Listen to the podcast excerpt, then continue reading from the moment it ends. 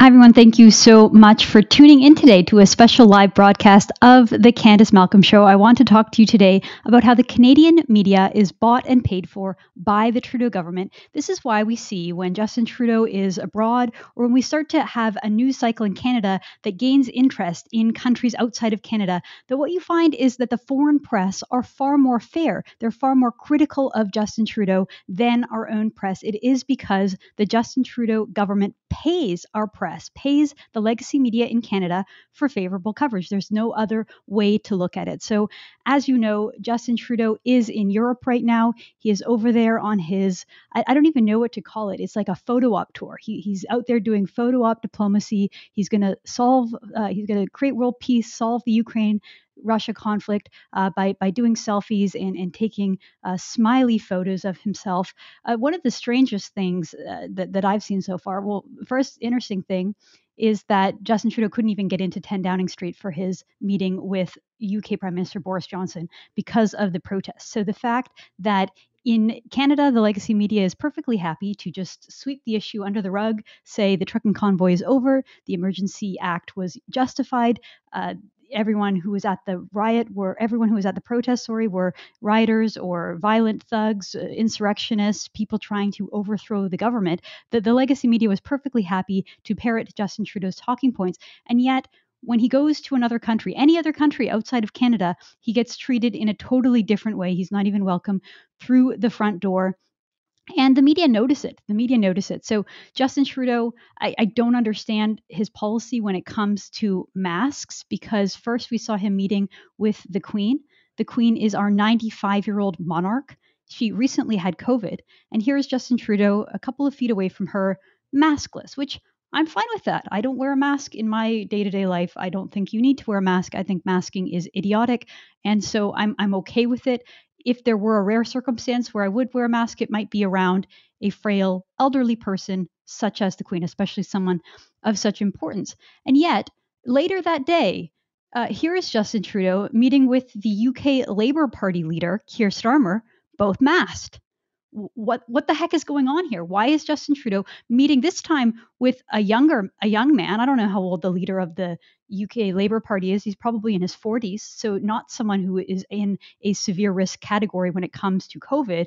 And yet, our prime minister is masked up, looking like a total idiot, especially given that in the UK, they've completely moved on past COVID. They have since January. Boris Johnson, the prime minister, made that announcement saying, COVID is over. We're going to learn to live with COVID now. No more masks, no more masks in schools, no more working from home. Life is back to normal. So in the UK, they have a normal life again. In Canada, we're just slowly, slowly getting there but it just the, the, the strange optics of seeing our prime minister out there wearing masks. Uh, there was also uh, a, a, clip of him giving a press conference where he was still wearing his mask. This this makes no sense to me. You're you're you're speaking. The reason that you're there is to answer questions and to speak. When you have a mask on, it's totally muffled and you can't really understand what the guy is saying. Uh, however, when it comes to Trudeau, I'm, I'm actually kind of for that because he's just so irritating and everything he says is complete nonsense. So I, I do want to play this clip. This is him thanking the uh, Latvian prime minister for pushing back against what he calls misinformation and disinformation. So, according to Justin Trudeau, the key to preserving our democracy is through censorship of information that he doesn't like. This is like his guiding principle here in Canada. So, let's play that clip.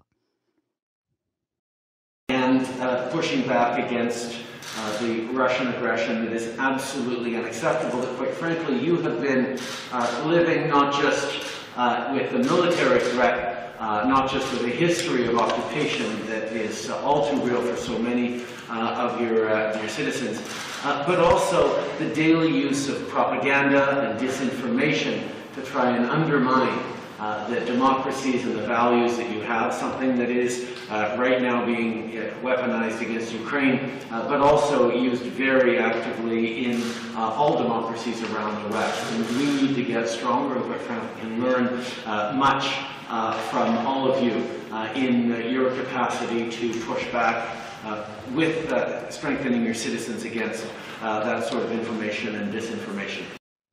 I don't understand why he's wearing a mask, but again, it might be better because hearing his voice and, and seeing his face might might be worse uh, than than than the masked up.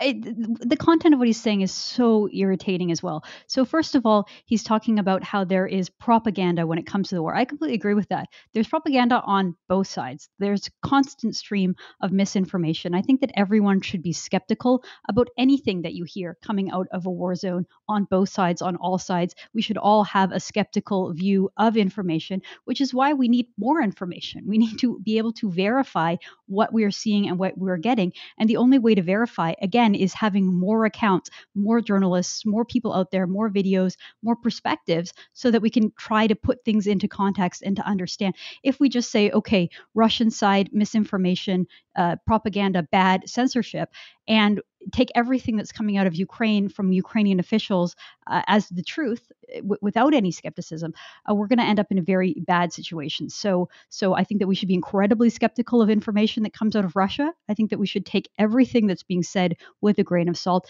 Equally, the other side. What what what is Trudeau's what is Trudeau's solution to this? Well, he says that in order for us to strengthen our democracy, we need to uh, we need to take control of, of misinformation and disinformation. We know what that means because here in Canada, he has his own internet censor, internet censorship bills. He wants to be able to uh, censor the algorithm on social media platforms like YouTube and Facebook, and he wants to uh, ban what he calls hate speech, making people take down alleged instances of hate speech within 24 hours, is therefore eliminating the idea of due process altogether. You remember Bill C10 and C36 from last Parliament. Fortunately, neither of them passed, but now we have the new bill C11, uh, which is, is just as bad because, of course, it covers user generated content.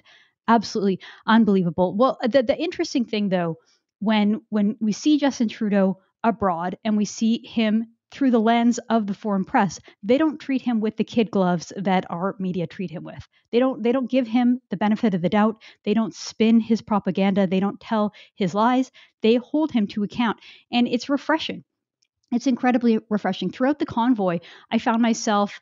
Uh, you, part of my job, part of what I do is I read a lot of news. I, I, feel like most people watching probably do as well. You, are heavy news consumers.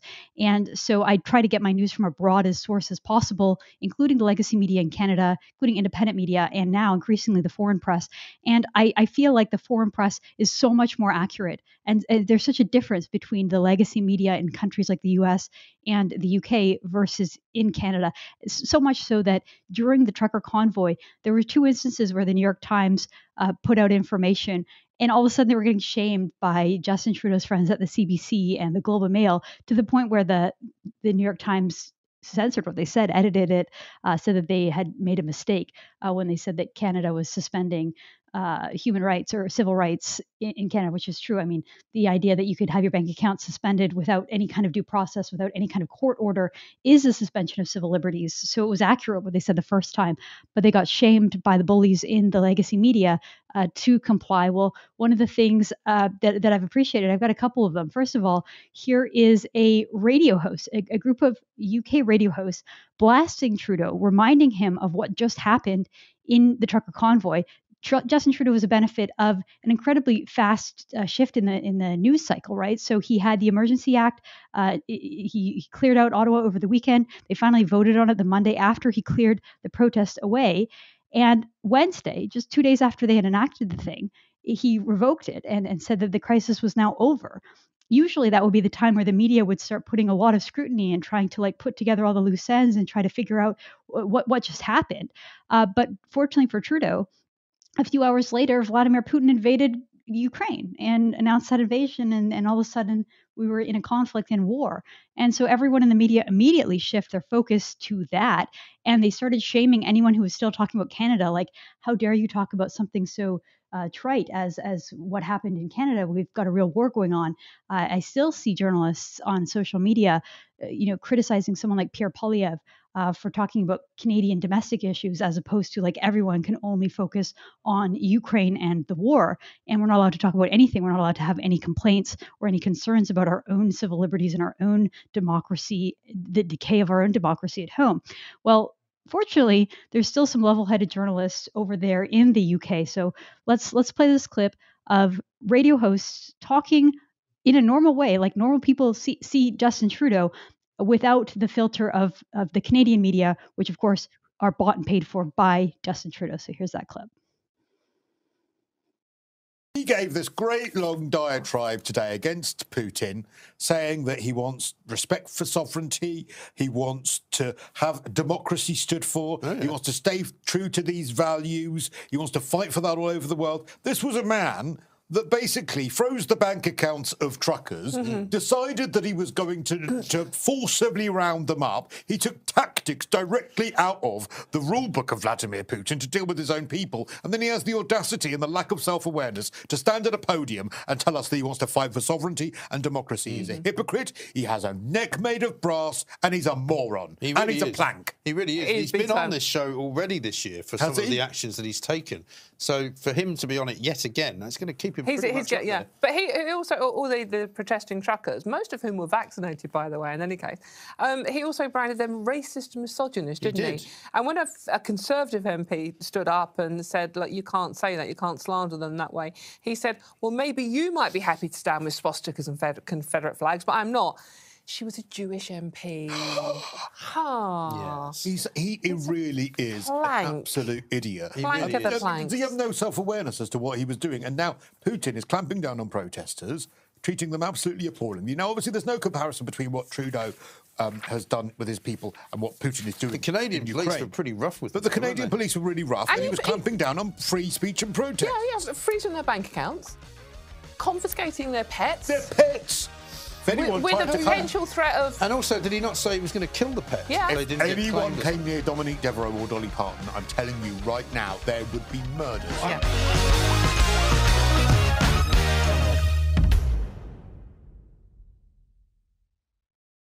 So there you have it. Justin Trudeau is the plank of the week. I, I love uh, British slang and British English because I, would never heard of plank before, but it's such an apt and fitting uh, description of our prime minister.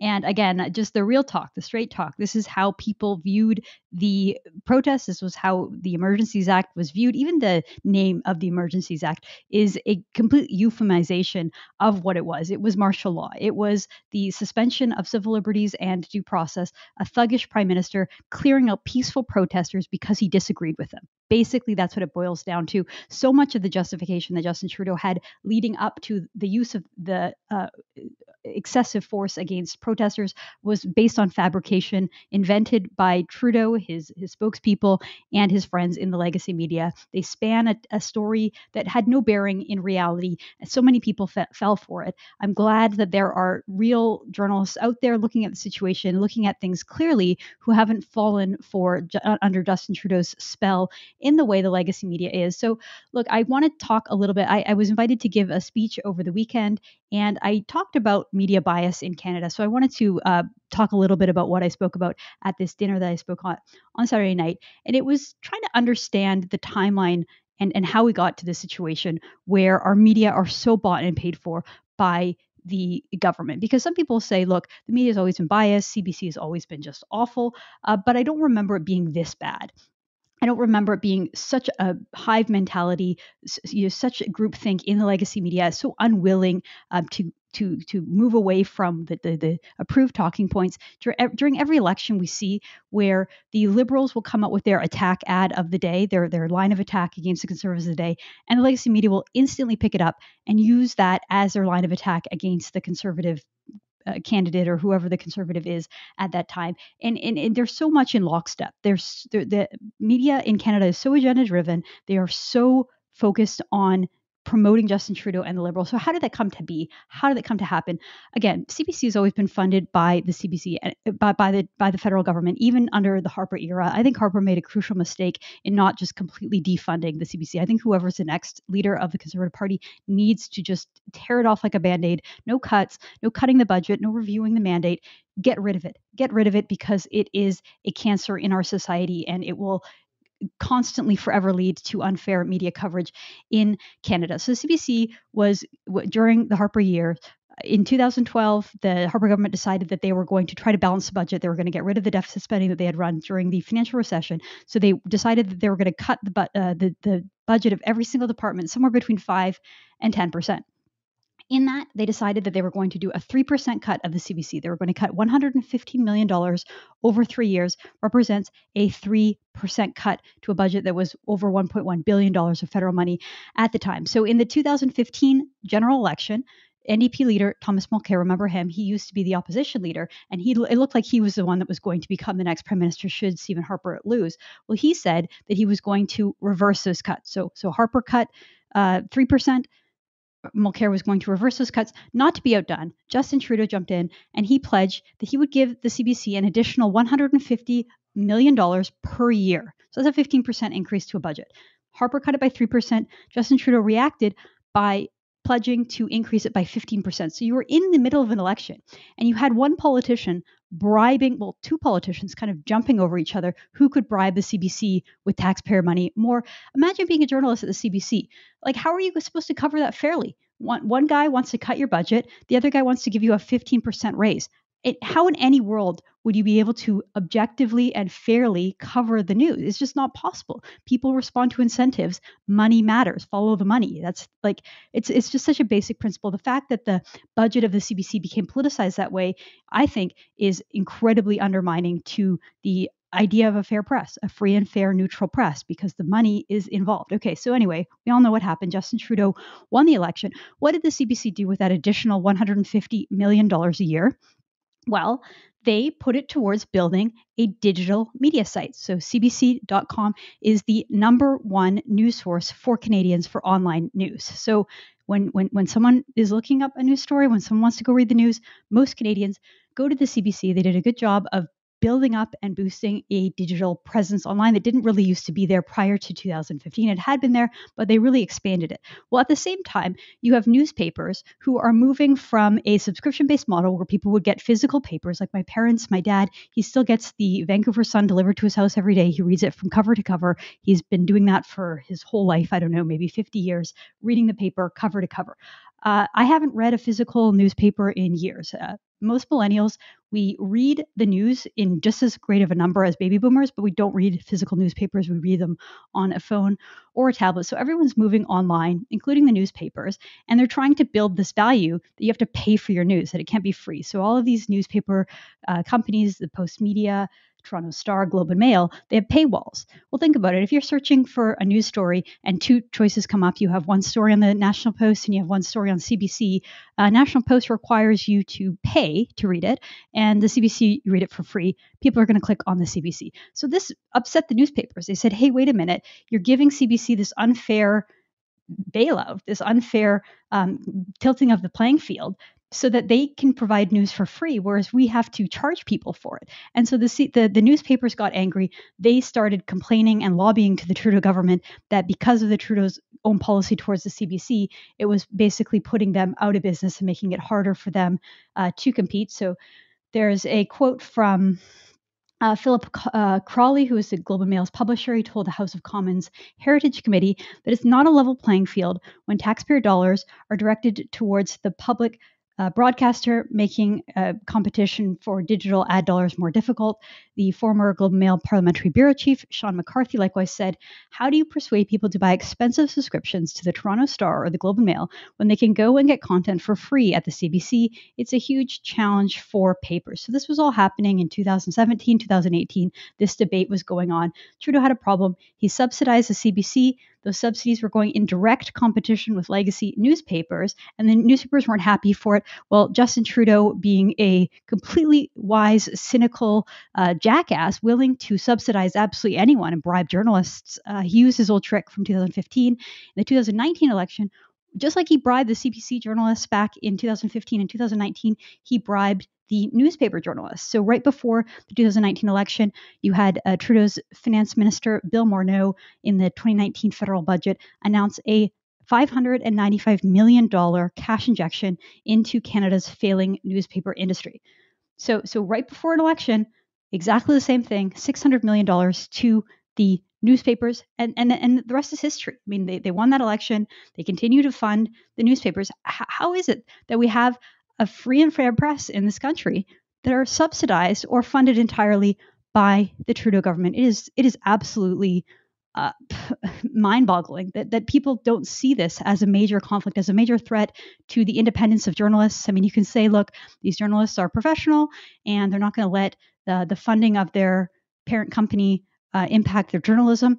But the fact that they are funded, the fact that their jobs in some way are are subsidized and reliant on Trudeau, is is it begs a question. When you're reading a piece, when you're reading the National Post, go out there and defend Chrystia Freeland, saying that it's not her fault that she was waving a Nazi banner at a Ukraine rally, even though she's Ukrainian Canadian and she knew exactly what that banner meant. Anyone anyone from Ukraine knows what that red and black banner means. They actually found someone to whitewash and downplay the idea of blood and soil, a Nazi chant, a racist Nazi chant. Uh, w- when you see stories like that, you kind of have to wonder. Uh, w- well, w- would you be so defensive of this liberal government? Would you be writing this article if they weren't paying you? It's it's really really unbelievable. I think more people should be involved, uh, should be aware of it, and that we should do something to stop it. I absolutely believe that whoever is the next conservative leader has to get rid of this ridiculous relationship that we have in Canada between the media and the government. There needs to be a complete separation between media and government. I mean, it's just it's it's mind-boggling that it even needs to be said, but in Canada it is a major problem. Okay, guys, well I'm doing a live broadcast today. I don't usually do these shows live, but we decided to try it out here on Wednesday. And so I would like to answer questions. We could do a little bit of a Q&A here for the last 5 minutes of the show. So if you have any questions that you want me to address, I would be happy to answer those questions. Uh, I'm going to ask my producer if we have any questions that have come in uh, through email or through the chat here on Facebook or YouTube. I'll ask, ask a question from Brady Hall. Brady says, Where is our country headed? It feels like we are on a very slippery slope, and that before we know it, life in Canada will be completely different. Uh, look, I, I, feel like we've been on a uh, slippery slope for a long, long time.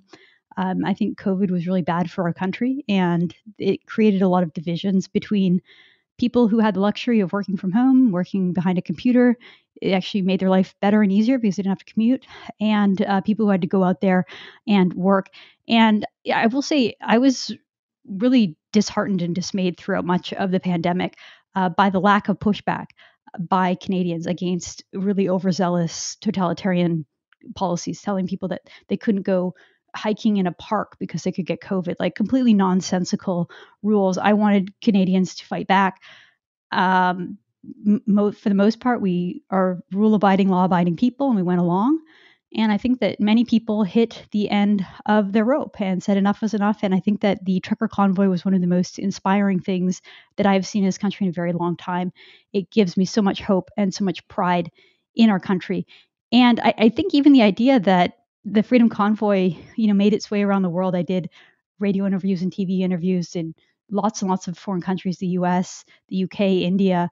Uh, people are interested in the Freedom Convoy. And I think more and more our Canadian flag has now become synonymous with that sort of uprising against the government and that that stand. And I think that's something that we should be uh, incredibly proud and and um, pleased about. So, so is the country heading in the wrong direction? I think Justin Trudeau is trying to lead us in the wrong direction. Uh, thank God for the common sense of the Canadian truckers and the people who supported them because that does give me hope that that there is another Canada, and it's that Canada that we need to tap into um, and and and try to represent. Okay, another question here from Layla Dawson. This question says, "Why is Canadian media so obsessed with the Ukraine conflict?"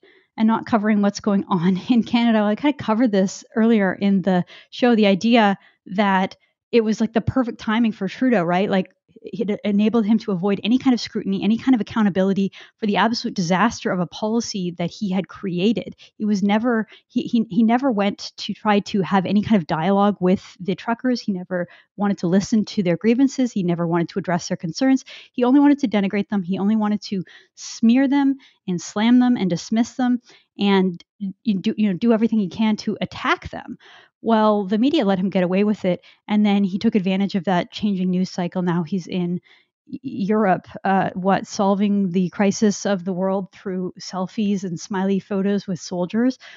Uh, the media is obsessed with it because it, co- it covers for Trudeau and it allows them to fixate on a villain, right? We just had Donald Trump for four years. They fixated on Trump. They fixated on how terrible he was, how horrible it was. It allowed them to not cover what was going on in our own country. Rather than keeping Trudeau accountable, holding Trudeau accountable, covering Trudeau. Like the whole purpose of the CBC and its mandate is to talk about Canada and tell Canadian issues. You turn on the national most nights during the Trump presidency, and the top like three news stories were always about Trump and what was going on in the US. Well, now they found a new, even better villain in Vladimir Putin. And so they obsess over him and talk about how terrible he is. Uh, look, I'm, I'm, I'm in agreement. I think that uh, Vladimir Putin is a tyrant and a war criminal, and that he uh, abuses human rights at home and increasingly abroad. I don't think he's good. Uh, but I don't think that the purpose of the Canadian media is to obsess and fixate on him rather than focus on our own problems in Canada. So I'm with you. I think that we need to focus more on what's happening at home, fix our own country, fix our own mess before we go out and try to meddle in foreign countries. Uh, let's see what else we have. Uh, let's see over here. Uh, we have something from Allison McKenzie.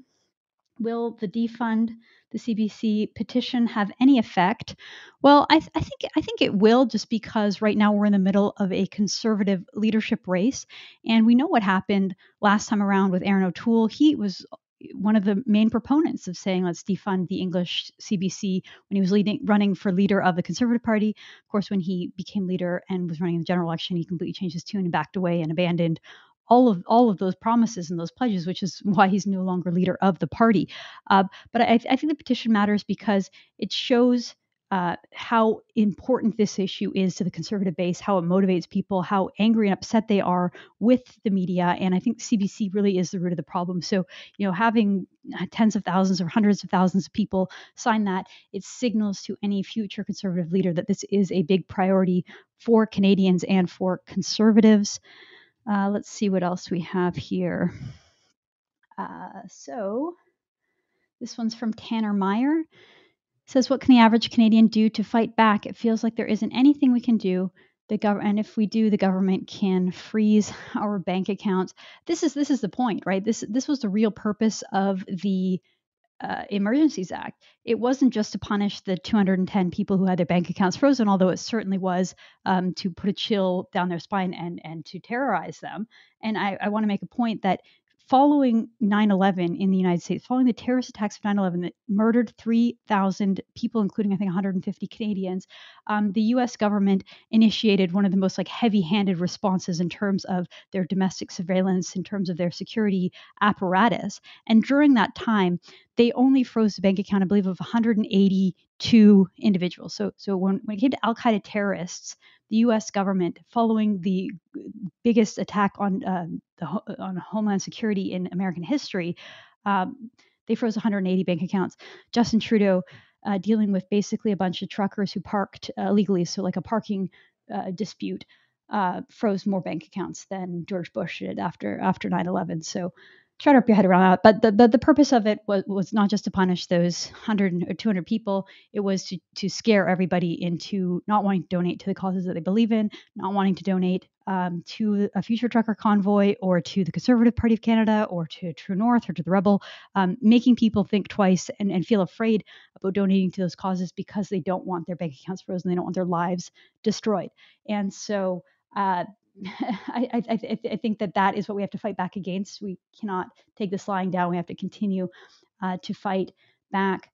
Uh, what what can Canadians do? I mean, I think you have to go out there. I think that these these convoys are continuing. I heard uh, from some people that there's a convoy every single weekend now on Vancouver Island. They drive from the Northern Island all the way down to Victoria, and uh, I saw a bunch of people in Ottawa again over the weekend. I think you know we need to get up and continue. This isn't over. This is a movement. It's not just a one-time protest. This is, like I said, an uprising, and I, I think we have to continue uh, to fight.